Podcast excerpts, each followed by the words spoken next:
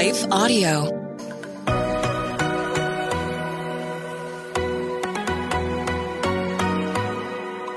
Do you sometimes doubt if you're truly hearing God's voice or if it's really your own? Or have you been in a season where it feels like He's completely silent? Have you been praying for a way to learn how to hear His voice more clearly? Hey, friends, I'm Rachael, host of the Hearing Jesus podcast. If you are ready to grow in your faith and to confidently step into your identity in Christ, then join me as we dig deep into God's Word so you can learn to live out your faith in your everyday life.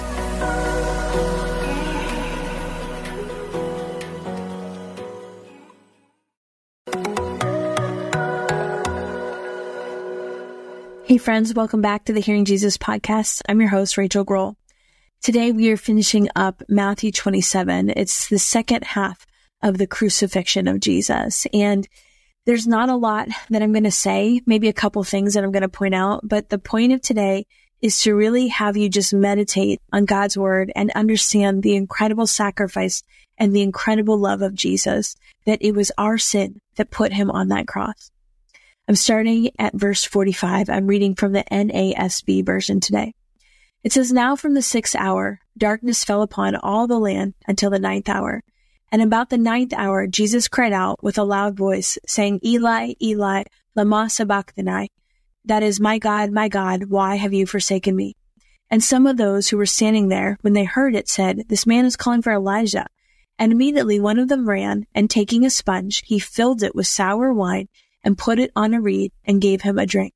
But the rest of them said, Let us see if Elijah comes to save him. And Jesus cried out again with a loud voice, and gave up his spirit. And behold, the veil of the temple was torn in two from top to bottom, and the earth shook, and the rocks were split. Also the tombs were opened, and many bodies of the saints who had fallen asleep were raised. And coming out of the tombs after his resurrection, they entered the holy city and appeared to many. Now as for the centurion and those who were with him keeping guard over Jesus, when they saw the earthquake and the other things that were happening, they became extremely frightened and said, Truly this was the Son of God. And many women were there watching from a distance who had followed Jesus from Galilee while caring for him. Among them were Mary Magdalene, Mary the mother of James and Joseph, and the mother of the sons of Zebedee. Now when it was evening, a rich man from Arimathea came, named Joseph, who himself also had become a disciple of Jesus. This man went to Pilate and asked for the body of Jesus.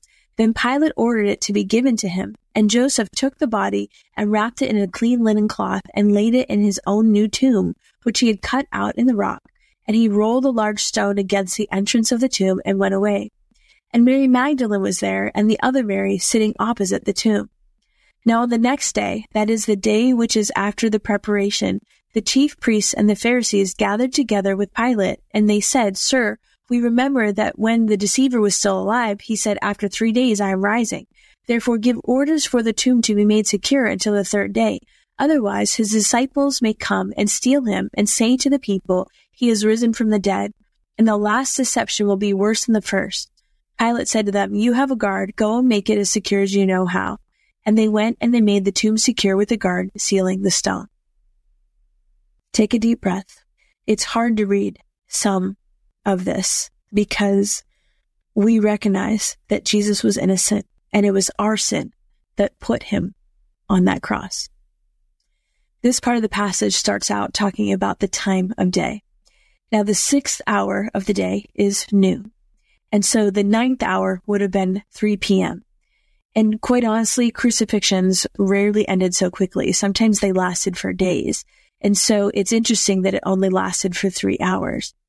But that time frame, three o'clock, when Jesus died, it was not quite the time of the evening offering of the temple. It wasn't evening yet. And yet the Bible says it got dark. Well, if you remember back to the Old Testament, darkness was one of the plagues in Egypt. It was, in fact, the one that directly preceded the sacrifice of that first lamb. And it occurs in the prophets as well as judgment for the end time.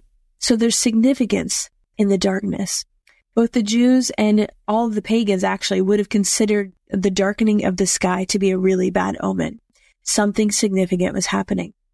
And then what we hear Jesus quote is a quote from Psalm 22 verse 1, which may have been part of the scripture that was recited at that time of day. But remember, we started with the Psalms. Before we jumped into the book of Matthew, we started with the Psalms.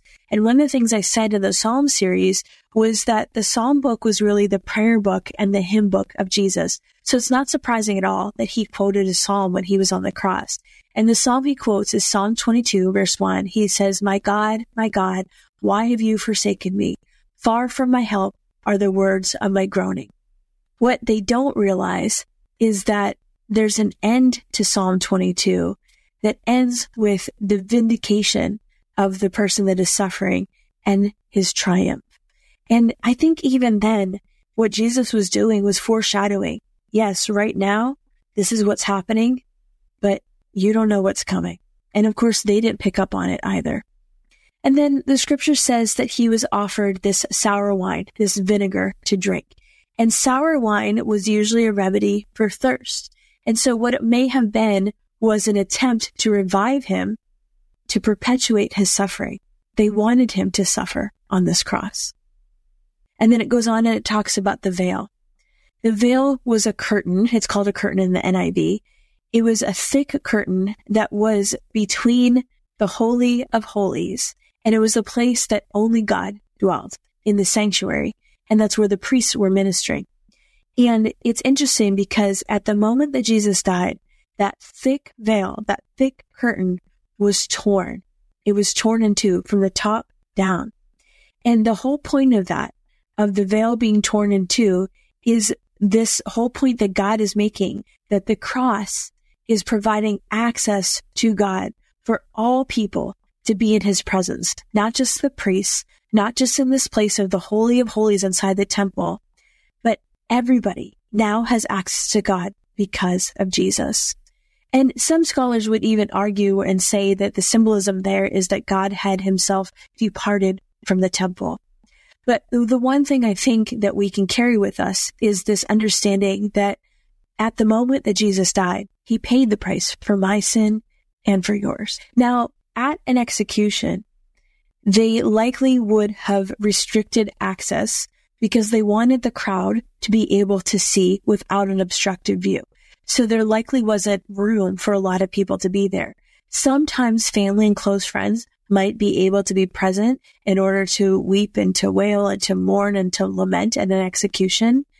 But it's interesting because we see the women there. The male disciples, if they had been there, they would have been in danger of being a suspected ally of a revolutionary or a rebel and then in danger of being executed themselves. So that's probably why we saw the women more so than the men. But even the fact that the women were there, it cost them something because they would have been seen as scandalous by being there to witness Jesus' execution. Then we learn about Joseph of Arimathea. Now, Arimathea was about 20 miles away from Jerusalem and that was likely the location of Joseph's tomb. And he was also a member of the Sanhedrin. And so he probably at this time had moved to Jerusalem so he could have closer access to those meetings that the Sanhedrin would have held. But either way, he was somebody that had a high standing and was really respected within the community. The washing and the preliminary burial of the body was permitted even on the Sabbath because they had to do it before decomposition would begin. But they would not have time to anoint the body, which was customary. Remember what I talked about a couple days ago when Mary of Bethany anointed Jesus? That was the only anointing that he would get.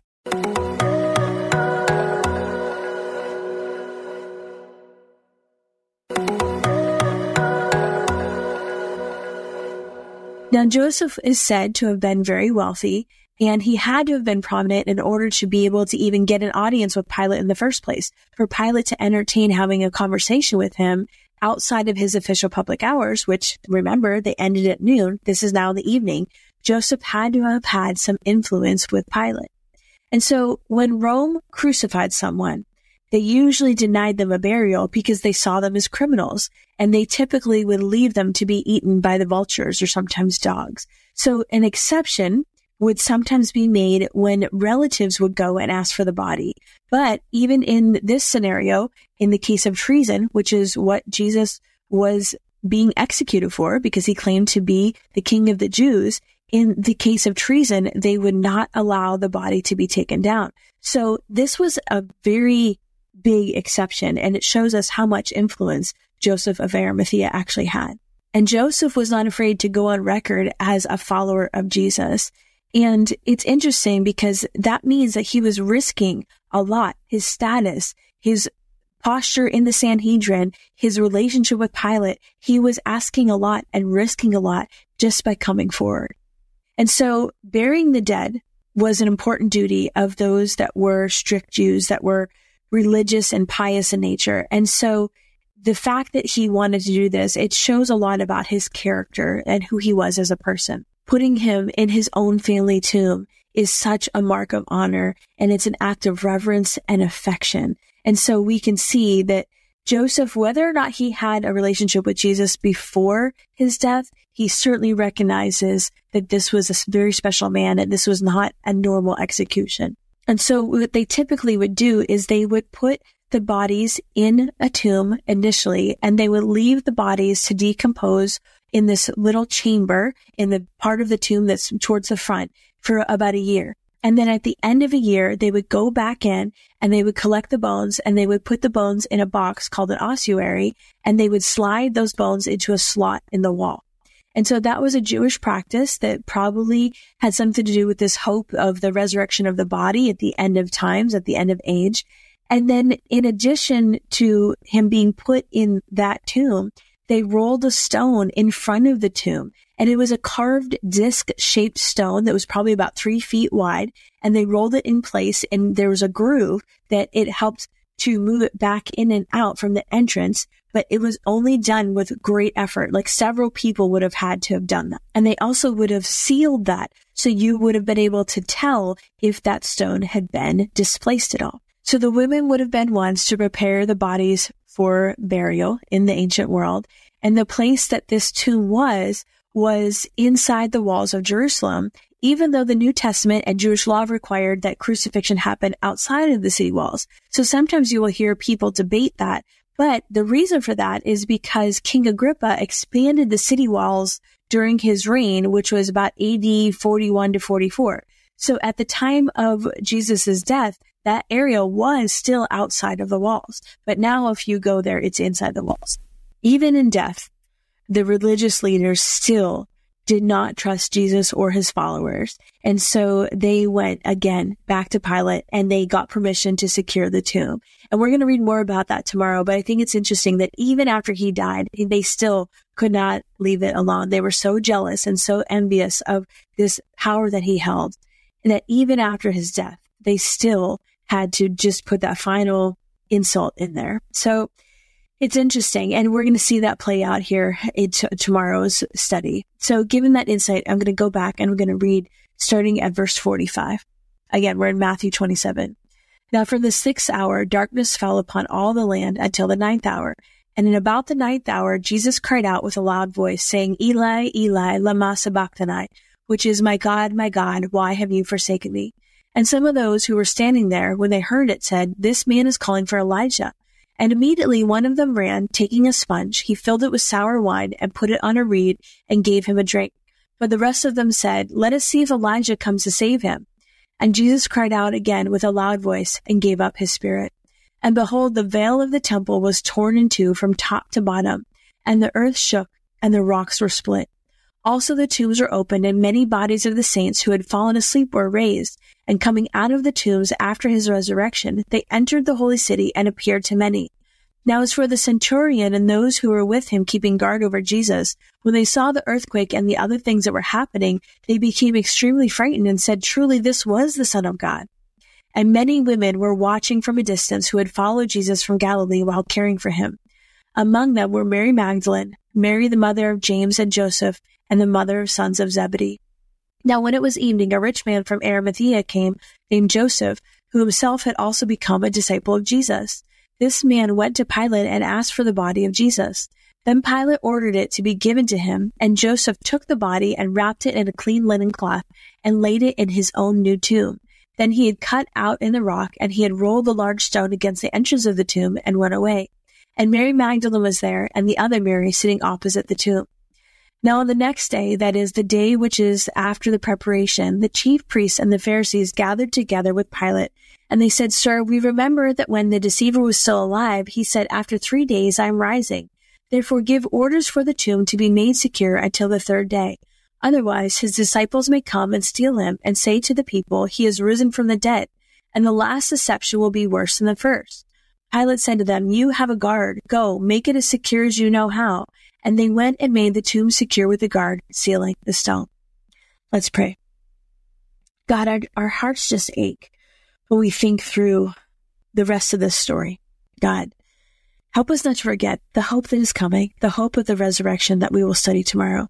But God, help us not to neglect the weight of this crucifixion that our sin put you on this cross. God, I thank you for people like Joseph of Arimathea that were willing to risk so much to align themselves with you. God, I thank you for the example that they give us. God, I pray that as we ponder these things, that you would help them resonate deep in our hearts, that we would recognize how incredibly much you love us. Lord, help us again not to take that for granted, but to step into this relationship that you've called us to, that you have made possible because of your work on the cross. God, we thank you. We praise you for who you are and the way you love us. In Jesus' name we pray. Amen. Okay, friends, thanks for listening. I want to take just a second to thank the team at Life Audio for their partnership with us on the podcast. If you go to lifeaudio.com, you will find dozens of other faith centered podcasts in their network. They've got shows about prayer, Bible study, parenting, and more.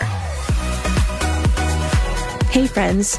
If this podcast helped encourage, empower, or equip you in your walk with God, I would love it if you would head over to Apple Podcasts and leave me a review. That's the number one way you can support my show. You can also join our free Facebook community or Instagram page where I share inspirational tips, bonus content, resources, and prayer throughout the week. Hey, I want you to know I'm praying for you. Know that you are so loved. Keep going.